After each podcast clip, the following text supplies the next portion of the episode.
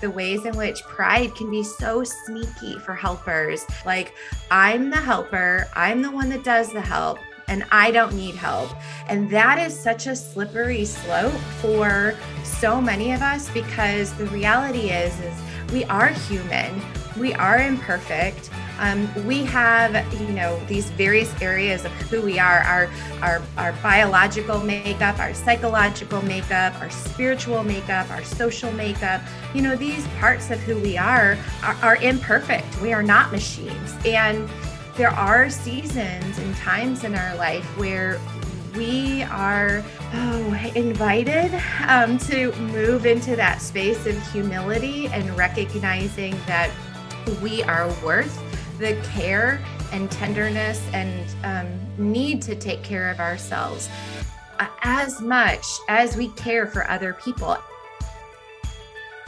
Hi friends, it's Brittany Moses, and you're listening to the Faith and Mental Wellness Podcast, the podcast at the intersection of faith, mental health, and wellness, where we get to dive into expert insights and the realities of those with lived experience to help us live more insightful, connected, and wholehearted lives. We understand that the views shared here are respectively held by each individual and is not a substitute for professional care or an alternative to seeking personal help from your clinician or provider, and is ours to discern. So sit with us. This podcast episode is brought to you by UHSM HealthShare, a unique healthcare membership on a mission to create holistic wellness for the mind, body, and spirit. I'm honored to partner with UHSM and its community of faithful members. Together, we plan to create more awareness and programs around mental health and the role it plays in our overall balanced health.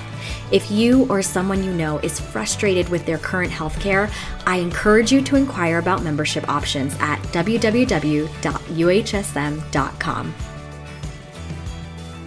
Hey friend, welcome back. So glad you could join us today for another episode on the Faith and Mental Wellness Podcast. A couple months ago, I put out a poll and a question on Instagram asking, what are some of the things that are causing you the most anxiety right now? And some of the responses that I got reoccurringly was actually about caregiving and having to help others, or being in a position of having to help others, and having a hard time finding help and spaces of support for yourself. So, if you have found yourself in a position as a caregiver or in a profession like pastoring, counseling, therapy, social work, or the medical field, or just tend to be that person who everyone goes to but has a hard time turning to others for your own support, this episode is for you. And today we have returning guest Holly Oxhandler. In this episode and her new book, The Soul of the Helper, Holly shows caregivers and fellow helpers a more self-compassionate way to cope with overwhelming responsibilities and to attend to their own needs, particularly when it comes to your mental health and spiritual journey. We're talking about, reframing this idea that seeking help alludes to failure or weakness, or disqualifies us in some way, where the line is between responsible self-care and actual selfishness, and so much more. This is definitely the conversation I needed years ago, especially for those who may feel guilty for taking care of themselves or taking space or setting boundaries for yourself, all the while having to juggle the responsibility of caring for others. We definitely want to have that conversation here. So for those who aren't familiar, Dr. Holly Oxhandler is the Associate Dean for Research and Faculty Development and an Associate Professor at Baylor University School of Social Work. Holly studies religion and spirituality, health and mental health, and is especially interested in whether and how mental and behavioral health therapists discuss their clients' beliefs and treatment. She's written for numerous academic journals, and her research has been featured in the Washington Post, Consumer Affairs, Religion News Services, and so much more. She also co-hosts the weekly podcast CXMH: Christianity and Mental Health, and lives in Waco, Texas with her family. Without further ado, here is my conversation with Holly. Hey guys, welcome to another episode of the Faith and Mental Wellness Podcast. Super excited for today's conversation because we have back our friend and special guest, Dr. Holly Oxhandler. How are you doing today, Holly? Hey, Brittany. I am doing well. I'm so honored and grateful to be here with you today. Thank you so much for having me. Absolutely. I always love having these conversations with you. For those who aren't familiar, we had another conversation, episode 45, called How Faith and Therapy Integrate into Mental Health Treatments. It's one of my favorite conversations. We talked about things like, should Christians only see a Christian therapist? How can faith and therapy integrate into mental health treatments? And what does the data show about the benefits of including someone's faith in therapy? So I definitely recommend you guys check that episode out after listening to this one. So thank you always for sharing your time and insights with us, Holly. Absolutely. Yeah. I loved that conversation. And, to our listeners, you and I just had a nice little chat before, hitting the record button, and it really is fun to be back on the show. So yeah, yes. I'm really glad to be here. Yeah. You're home here. So you just released your new book, The Soul of the Helper. And I'm really, really excited for this. And I think this is an important conversation. When I was polling and asking listeners here and others on my social media channels about some of the things that create the most anxiety for them, one of those things was having difficulty finding the balance between like being overextended with people while still having a heart to help. And and with caregiving, right? The burnout that can come with that. And for those who are just helpers who like to help others, finding that balance. And so I know that your book is about showing caregivers and fellow helpers a more self-compassionate way to cope with overwhelming responsibilities and to attend to their own needs, particularly when it comes to their mental health and spiritual journey. And so I was hoping you could just let us know a little bit more about the book and why you chose to write this, and then to take the conversation from there. Yeah, no, that sounds great. I am so excited for this book to be, shifting out from this little corner in my house that I've been working on it for the last 4 years or so, and to finally be able to, move this out to fellow helpers who are serving others. And, and as you mentioned, these helpers that, that I'm writing to include those everyday folks like parents and caregivers and mental health care providers and faith leaders and, medical doctors and teachers. I mean, each of us in one way, shape, or form are, caring for and serving others around us. And so, as you mentioned, that load with caregiving, it is a gift to care for others in the ways that we have been uniquely wired and designed to care for others.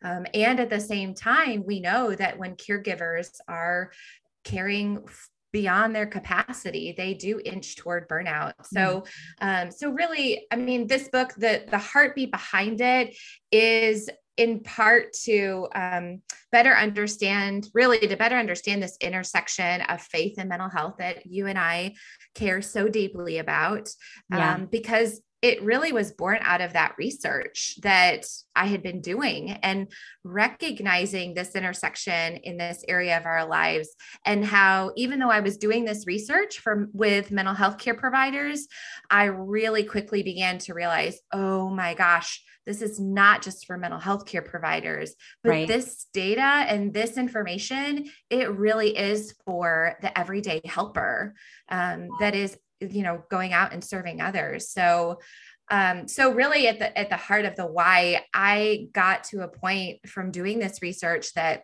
I could no longer not write this book, to be honest.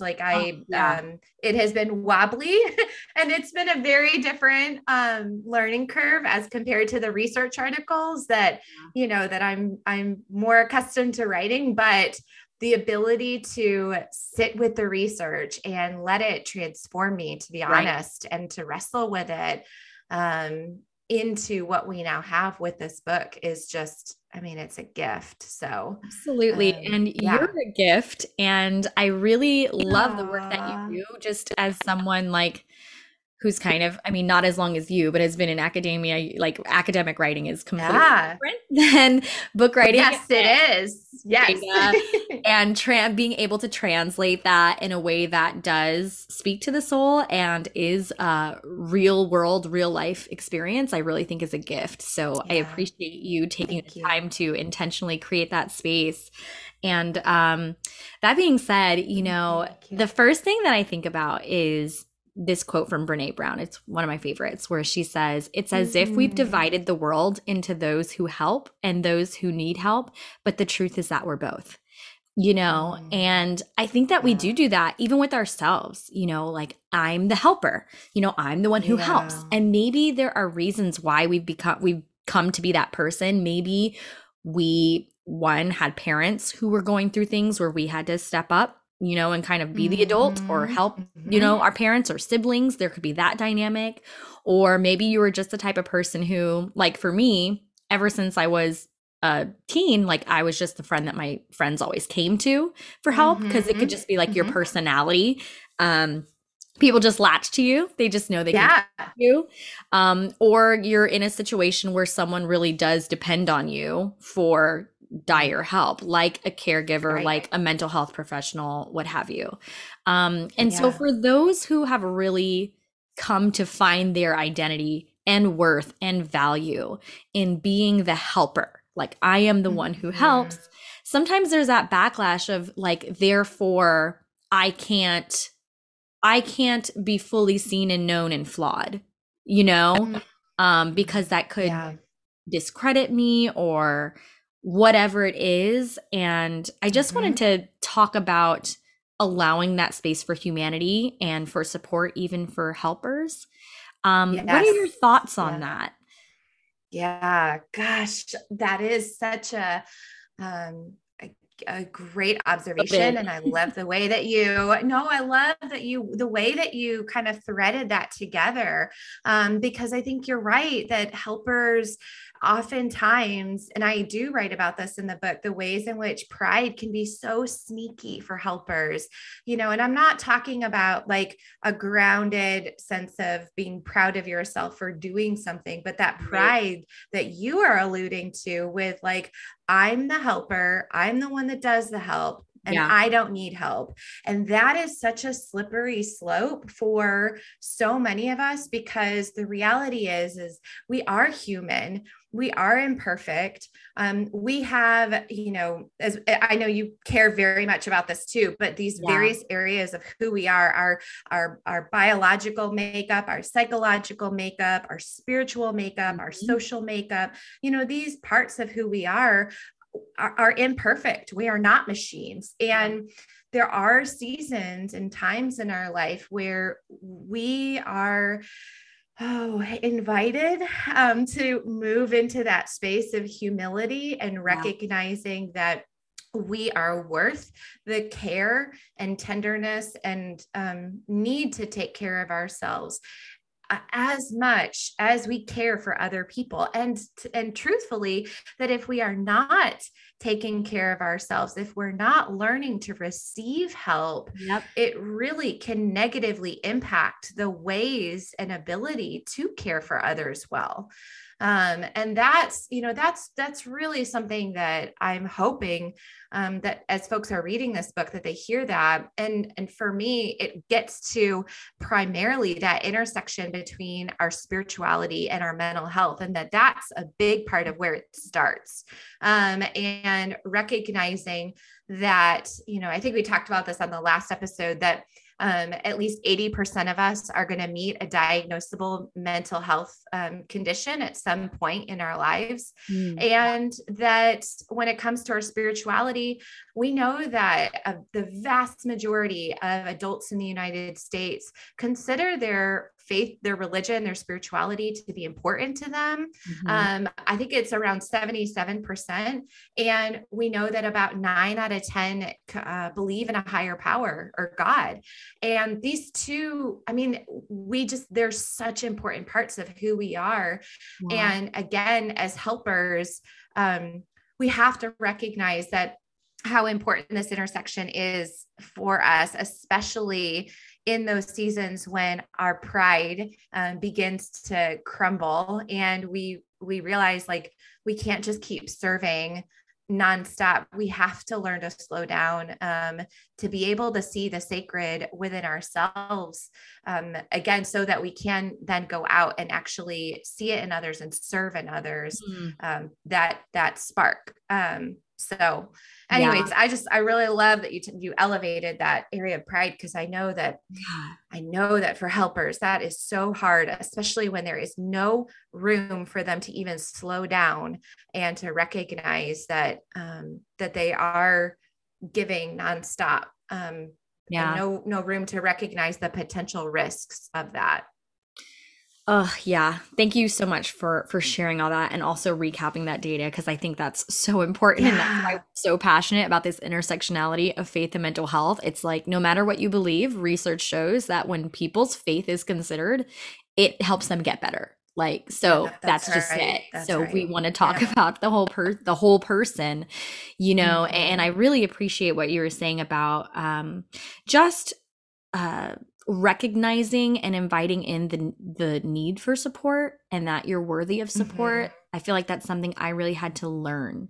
I was yeah. kind of forced into that situation when I found myself a newly single mom, not knowing mm-hmm. where I was going to live, not knowing the direction of work, like really just aimless. And it was like when mm-hmm. I was in that space, I was forced to detach myself from this idea of being just the person who is what I am to others, because in that time I needed help and support myself mentally, emotionally, spiritually, yeah. you know, and I think going through something like that, it helped me get into the practice of being supported and allowing myself to be supported. Yes. But I think we really struggle yes. because it's like, really it's us. We are our own blocks where we don't allow ourselves to be supported by other people. It's not necessarily that there aren't other people who are willing to support or who are around to support, but it's really more so ourselves and that we won't let ourselves mm-hmm. be supported. And I think that for anyone who's listening who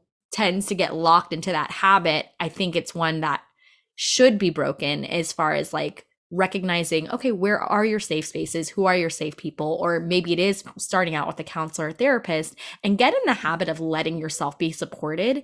It's the healthiest thing ever, like for my life. Yeah. Yeah. No, I hear you. And I'm so proud of you in hearing the ways that you have had to learn that. I yeah. don't think that you are alone, because I think that there are a lot of implicit and explicit messages around us that yeah. bolster that sense, that messaging around like, oh, no, you just keep going. You don't slow down. You don't, it's selfish to need to take care of yourself. But like the reality is that we're human and, yeah. and when we have to find ways to take care of ourselves, we need sleep. We need social connection. Mm-hmm. We need, to pay attention to the foods that we take in, that I know you're really passionate about that too. Very passionate but anyways, like there's, yes, it's so good, but you're so, you're right. Like we really do need to be paying attention to these areas and truthfully, my fear is that if we do get to a place where we have given all that we have within us, yeah. my fear is that what we end up drawing on from that well is exhaustion and yeah. burnout and irritability. And that is what the people around us, I'm worried that that's what the people around us are receiving from us. And that pattern of pain being distributed is so... Like I really think that's some of the most important work that we have to do to be able to reverse that and not continue to perpetuate it. Yeah. Throughout it's, there was something you had just said that, I know what I was going to say. Yeah. I hear you saying that like, you've really had to learn that over the years. And I know too, that's been very similar for me in that, I've had to learn that through my own journey that I do write about in this book. And some of those lessons have come from, what I've learned through mental health treatment. And some of those lessons have been woven in through my spiritual journey. As someone who identifies as a Christian, you know, I do write in this book and link to the number of times that Jesus, you know, calls us to love our neighbors as ourselves. Right. And for all of the ways that we, you know, we really emphasize on that first part, the loving our neighbors. But my fear again, is that if we are not learning how to love ourselves, then we really need to be thinking about, like, how is it that we are loving our neighbors? If we are loving our neighbors as ourselves and not loving ourselves well or caring for ourselves well, then what does that love look like to others? And is it really love, or is it conditional with strings attached? And anyways, those are just some of the things that, I kind of think through a little bit in this. So today's episode is sponsored by BetterHelp. Hey guys, we're going to get right back to the conversation because trust me, I know you'll want to hear the whole thing. But I quickly wanted to share with you this exciting new partnership I have with BetterHelp. That's BetterHelp. One of the questions I get asked a lot are how you can go about starting therapy. A number of you are located around the country and even around the world. And as helpful as I often like to be, sometimes I find myself limited in being able to provide the one-on-one resources that you need. Well, I'm happy to say that one option I can share with you today is BetterHelp's online therapy and counseling services with licensed mental health professionals. Since I know a lot of you guys want more faith-based counseling as well, I'm even more excited to share that they also have another service called Faithful Counseling, which has licensed Christian therapists and counselors who are certified by their state, where you can receive licensed counseling using your computer, tablet, or mobile phone through video calls, phone calls, or text messaging. So I use BetterHelp therapy. I've been using it myself, and it's been super convenient, you know, between school, work, and really just having someone to check in with on a regular basis has been so important for my own mental health. So what happens is when you sign up, you'd be matched with a counselor in 24 hours or less, and you can securely message your counselor anytime, any day, you know, day or night, and get replies within 24 to 48 hours. BetterHelp also has groupinar sessions every week where you can learn in groups directly from licensed counselors on multiple topics like relationships and ways to overcome anxiety. I also found out that financial aid is available for those who qualify, and you can apply for financial aid during the sign-up process. Hello. Additionally, listeners of the Faith and Mental Wellness podcast like you get 10% off of their first month using my specific link in the show notes below. And like I said, I know a number of you are around the world. BetterHelp is available worldwide. And if you want to get started and get matched with a counselor within the next 24 hours, I have links to both BetterHelp and Faithful Counseling in the show notes. I should mention that it is not a crisis line, okay? If you are experiencing a crisis, I have a link to all the crisis lines by country in the show notes as well. Check it out and let me know what you think. Okay, let's get back to the conversation. Absolutely. So. I just want to draw off of that, you know, what encouragement might you have for someone who, whether they implicitly or explicitly feel and think this way, who equate seeking support and being supported or being vulnerable with failure, weakness, and disqualification? You know, maybe this is someone who is, again, used to being a helper, or is a leader, maybe is a faith leader, or is a figure in some way, or is just someone who's highly regarded and looked up to in their surroundings or their community, and just really struggles with, you know, seeking support because somewhere in their mind that is equated to their failure, their weakness, and their disqualification for what they're doing. And that's what stops them from being vulnerable. Like, what encouragement might you have for someone who has framed it in this way for themselves? Yeah, no, gosh, I'm so glad that you asked that question, Brittany. Yeah. I think that, I mean, first, I want to say to the person who is listening, who is feeling that or hearing that narrative, just a sense of grief, like a grieving and a solidarity of grief over that you have picked up that narrative, because I have too over the years. And I know many of us have, and, you know, and what I especially grieve is that oftentimes we hear that narrative more loudly than the narrative around, you are my beloved. I care about you. I love you. I created you as you are. And we hear this narrative that we have to keep hustling or performing or perfecting in ways that discredit that messaging of being the beloved. And so I would say the encouragement to begin with would just be to communicate to those who are listening that they are worth the love and care that they extend to so many others, that their life is a gift and it is worth tending to and caring for to the best of their ability. Yeah. I know that messaging is real and we hear it. And, you know, and I also know that there are stories in the Bible where Jesus retreated. You know, Jesus was not giving nonstop the whole way through. And, you know, and I am grateful for all the ways that we have learned that Jesus gave and performed miracles and healed. But Jesus also retreated before and after intense moments of service.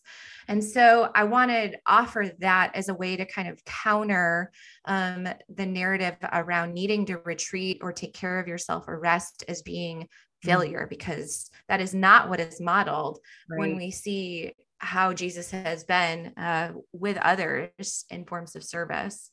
Amen. So I always say, like, it doesn't mean you're less of a Christian. It just means you're a human being having a human experience. And that was something I had to reframe for myself. You know, it was like, no, I'm a human being having a human experience that is a part of life. And I am allowed the process to go through this and be supported, you know? And so, that's absolutely something that we have to reframe. And we wouldn't tell other people, you know, like, we also have to think about, like, what would we say to someone else if they were coming up and telling us their situation? Like, you know, hopefully we would be communicating things like, around needing to take care of themselves or seek help or, you know, lean on their resources that are available to them or, you know, seek additional resources, et cetera.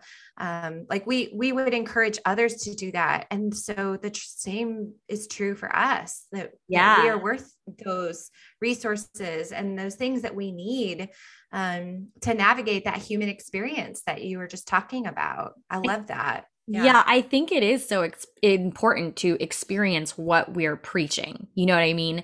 Like, I love what you were saying earlier, because in my experience as well, it's in being supported and letting others support me that actually help me better understand how to support others, right? Because that's where you learn, like, what was helpful for you to get back on your feet, or like what was not helpful, right? Some people serve it as an example of like what not to do.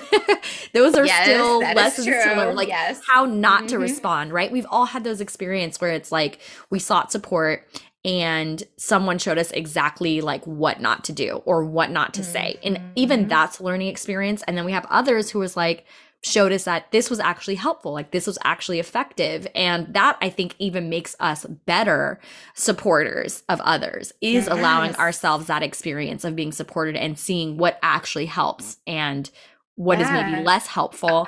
And you kind of talk about this, I think, in your overview of the 7 stages of seeking the sacred within yourself so that you can see it in others. And I was wondering if you can explain that a little bit more, because I think that ties in pretty nicely to everything that we're saying here.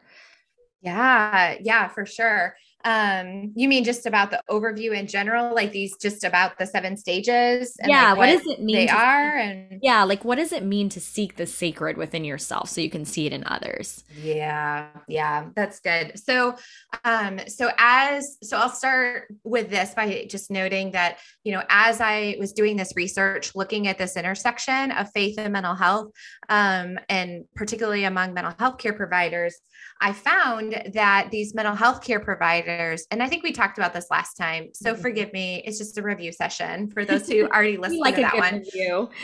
Yeah. But so the mental health care providers who are more motivated to live out their faith, they tended to be more likely to have positive views and actually integrate their clients' faith into mental health treatment.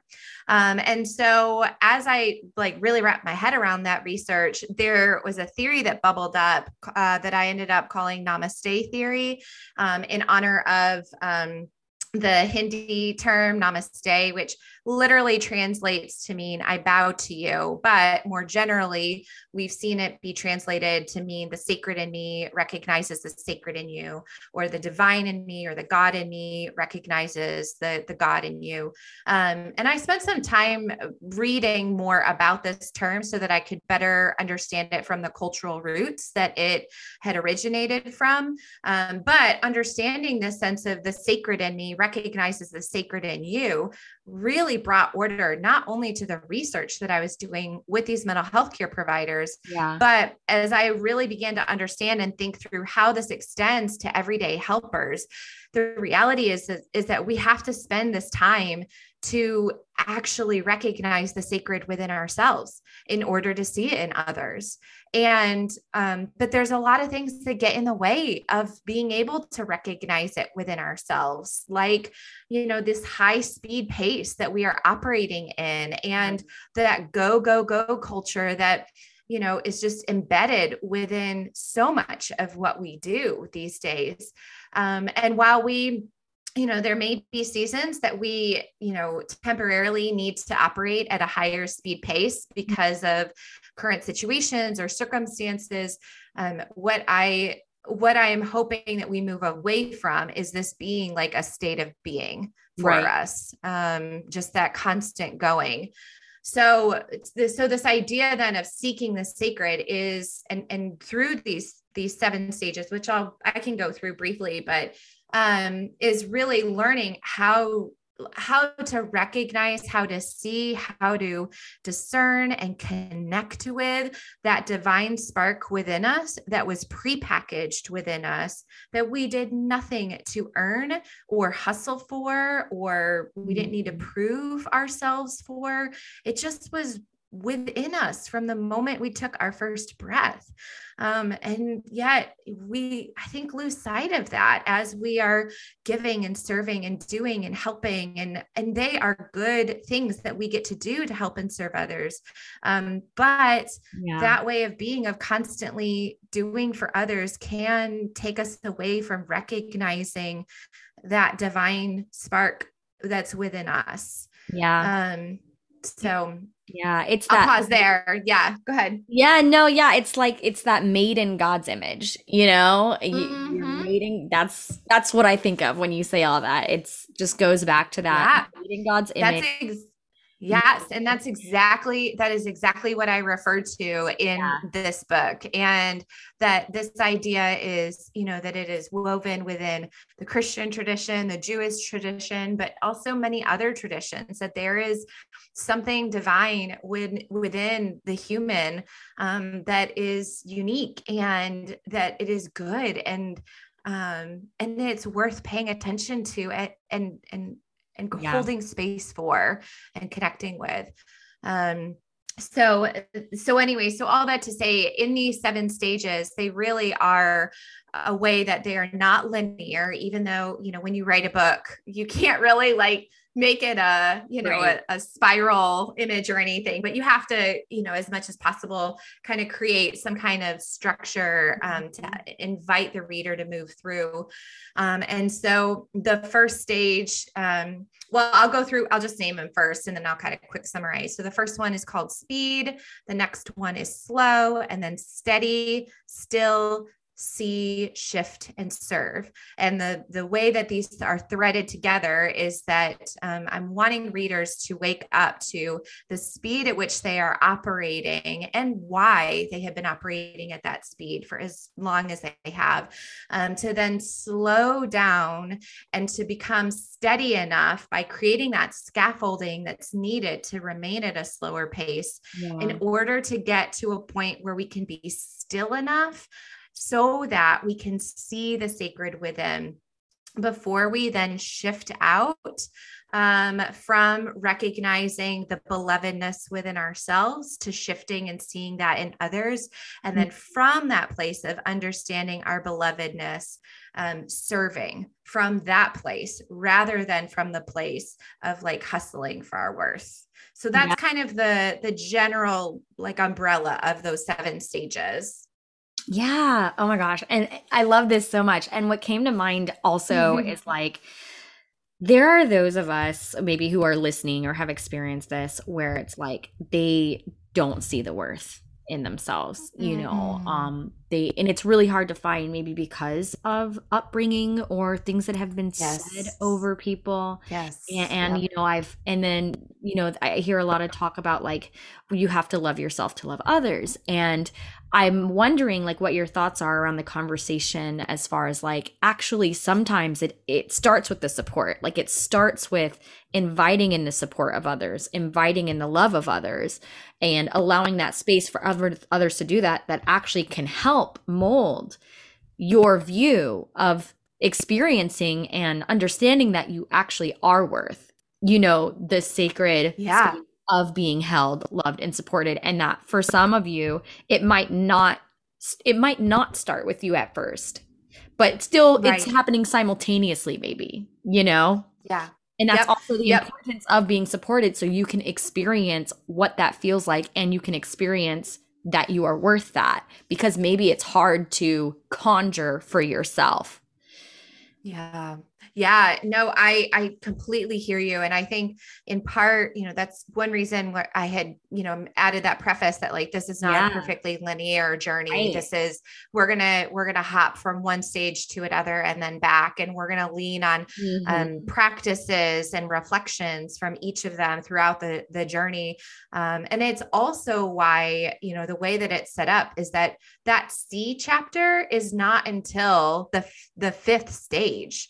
I mean, there are many other in terms of, you know, under the steady chapter is where I do talk about receiving support from others and learning how to do that, because for those of us who have been helping and serving others for so long, we literally don't know how to receive support from others. I think it's really hard, or I don't want to say literally don't know. It's just very difficult to do that, like to receive that, because you know, because there are messages that we have to critically think through, and, you know, we can't always do that on our own. And we have to move into that space of recognizing our inherent worth. And that is not an overnight thing. That's, you know, there is this messiness to that journey. So so to those listeners who are certainly thinking through like, oh, I don't feel that worth. And, you know, I don't want these stages by any means to form, you know, any layers of shame. And in fact, I really push up against shame and how we use shame in a toxic way over the years. That is just, it's really moving us away from this recognition of the sacred within ourselves. So, so I would hope that if those who are, you know, kind of still wrestling with those feelings, you know, I would say that you are not alone, that is part of the human condition, and something that I'm hoping that, you know, that again, that these stages can help us to really think through so that we do move to a place of recognizing that we are beloved, that we do have inherent worth, that divine spark is within us. And again, that we did nothing to earn that. It just is part of who we are. Yeah, I love this, again, practicing those core beliefs, right? It's like, if you're someone who has the core belief, I'm the helper, you know, including that both and instead of letting it be so black and white. So instead practicing this idea of I can be a helper, and I'm also worthy of being the one who is helped, you know? So including that in the beliefs, in the thought language of yourself. And that being said, go ahead. Well, I was just going to say, so like there's, and one thing I do want to really emphasize is like through these chapters, like there are practices that I guide the reader through so that there are there, you know, I mean, I think I've like, I have a background in training with cognitive behavioral therapy. So there certainly are some, you know, some, behavioral practices and opportunities to be reflective of our thoughts as well, and our emotions, but it woven within each of these chapters are these, you know, prompts, there are reflection questions, there are practices that invite the reader to really think through and work through and truly embody these different stages. Recognizing again, this isn't an overnight, like this isn't something that we can just snap our fingers and move through, but this is what we will be wrestling with. You know, this is part of the human condition and the journey that we go through, but there are practices. I just wanted to elevate that too, that really help to support the reader through these stages. Oh, we love good practical advice here. I think in the faith world, a lot of us have just heard a lot of abstract and spiritual things, and which is great. It serves its purpose, but then really finding that balance with practicality. And so I'm glad that that's included and you have that, as I know you to be, so helpful. I guess my last question in closing is, you know, where do you think the line is between like responsible self-care, like taking care of yourself, and selfishness? I think that's blurred for people, and then it gets super blurred when you add spiritual language into it.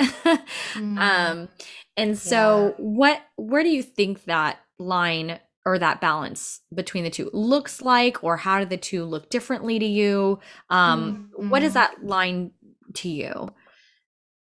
Yeah, that's a really good question, Brittany. And it's one that, you know, I know you and I, in the spaces that we're in, sometimes there's not always an easy answer for some questions. And I think this is one where, I think that individuals, you really have to do, I think it's important that we do our own inner reflective work around, most importantly, like, what do we need? Like, what do we as individuals need? So listener, as you are hearing some of this, like for you to spend some time and think about what it is that you need and to realistically tend to those needs. And I'm not, you know, when I talk about needs, I mean like thinking about how many hours of sleep that you're getting, or like how much, very basic needs, how much water that you're drinking, or, you know, how you are connecting with your spiritual journey, whatever that may look like for you,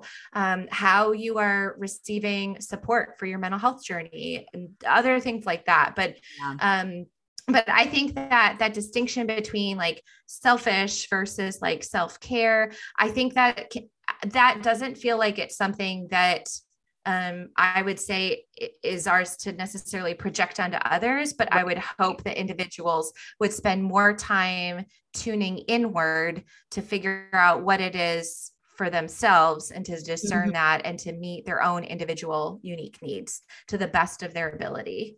Yeah, that's going to be different for everybody according to your needs and your time and your responsibilities as well. You know, and resources and location and and community. I mean, there's so many layers to that make it really complicated, but it's worth doing that inner work to figure out and to meet those needs to the best of our ability. Yeah. Cause we're no help to anyone if we're broken or burnt out like that. Being burnt out does not equate more holiness.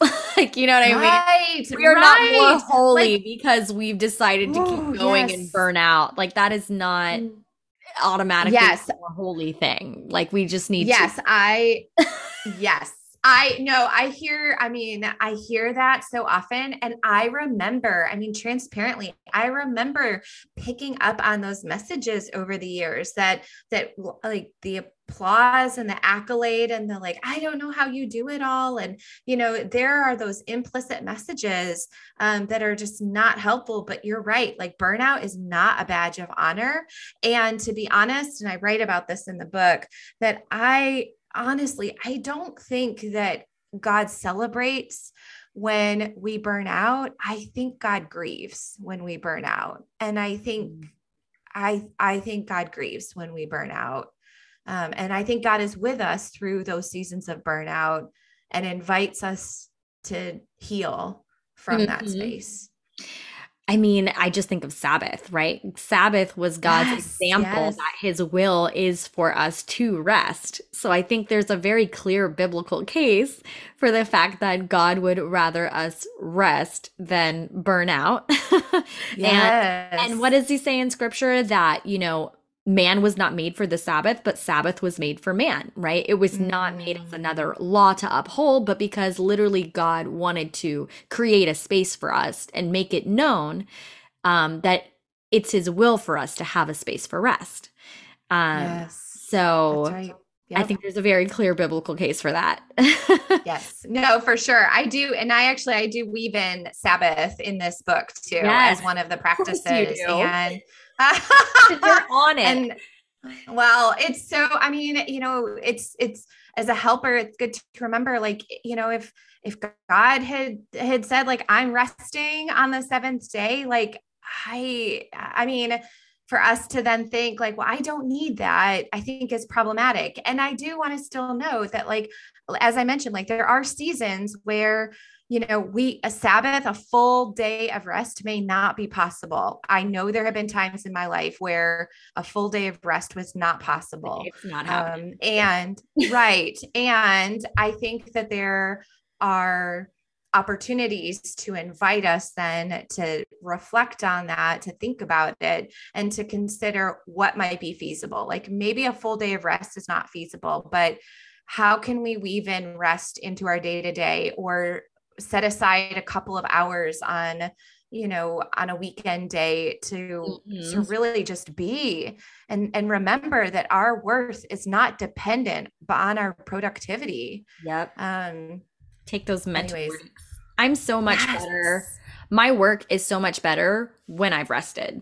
I operate better. I operate from strengths. I'm more grounded. My best self is showing up. So I think it's great to just normalize the fact that your rest and your productivity go hand in hand. I really do believe that you are as powerful as your rest, so to speak. Yes. Yes. Yeah. I love that. That's the first time I've said that out loud. It really That's awesome. I love it. Go, Brittany. Yeah, there you go. So good. Well, that being said, I'm so excited for your book and, just this whole conversation. If you guys want to hear more around this, go deeper into this conversation, as I think you should and we all should, where can those who are listening grab the book? When does it release? And where can we stay connected to you and the work that you're doing? Yeah. Well, again, Brittany, I just want to thank you again for having me on the show. I just love this chat, as always. So good to connect with you. So folks, the book will be released at the end of February, and they can pre-order it wherever they buy their books. I have a link to all of those spaces. If folks go to thesoulofthehelper.com, they will go straight to where all those links are. And for those who pre-order the book, there is a companion guide that goes with it that includes there's some playlists in there that I have of music that I listened to when I wrote the book, and there's a letter and a download and a facilitator guide. And then I also have a recommended reading list too. So there's lots of goodies that go with those, for those who pre-order a copy, there's lots of goodies in that companion guide. And then for folks who are interested in following along, they can go to my website at hollyoxhandler.com. I have a monthly newsletter that they can sign up for. And then I also have a podcast that we have had you on before. Yeah, and that is at cxmhpodcast.com. And, you know, again, I would just say, you know, folks can go listen to Brittany's episode on there and or whatever else. But I know we need to bring you back on.